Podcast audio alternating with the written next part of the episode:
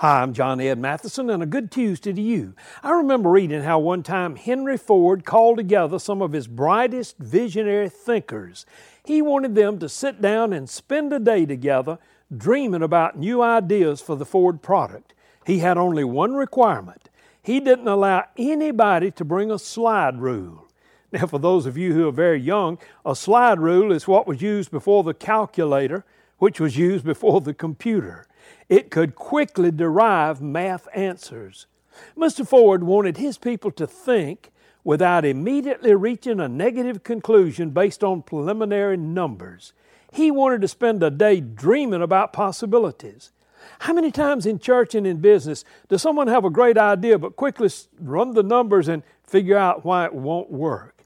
Hey, today, I dare you to dream without your slide ruler or computer.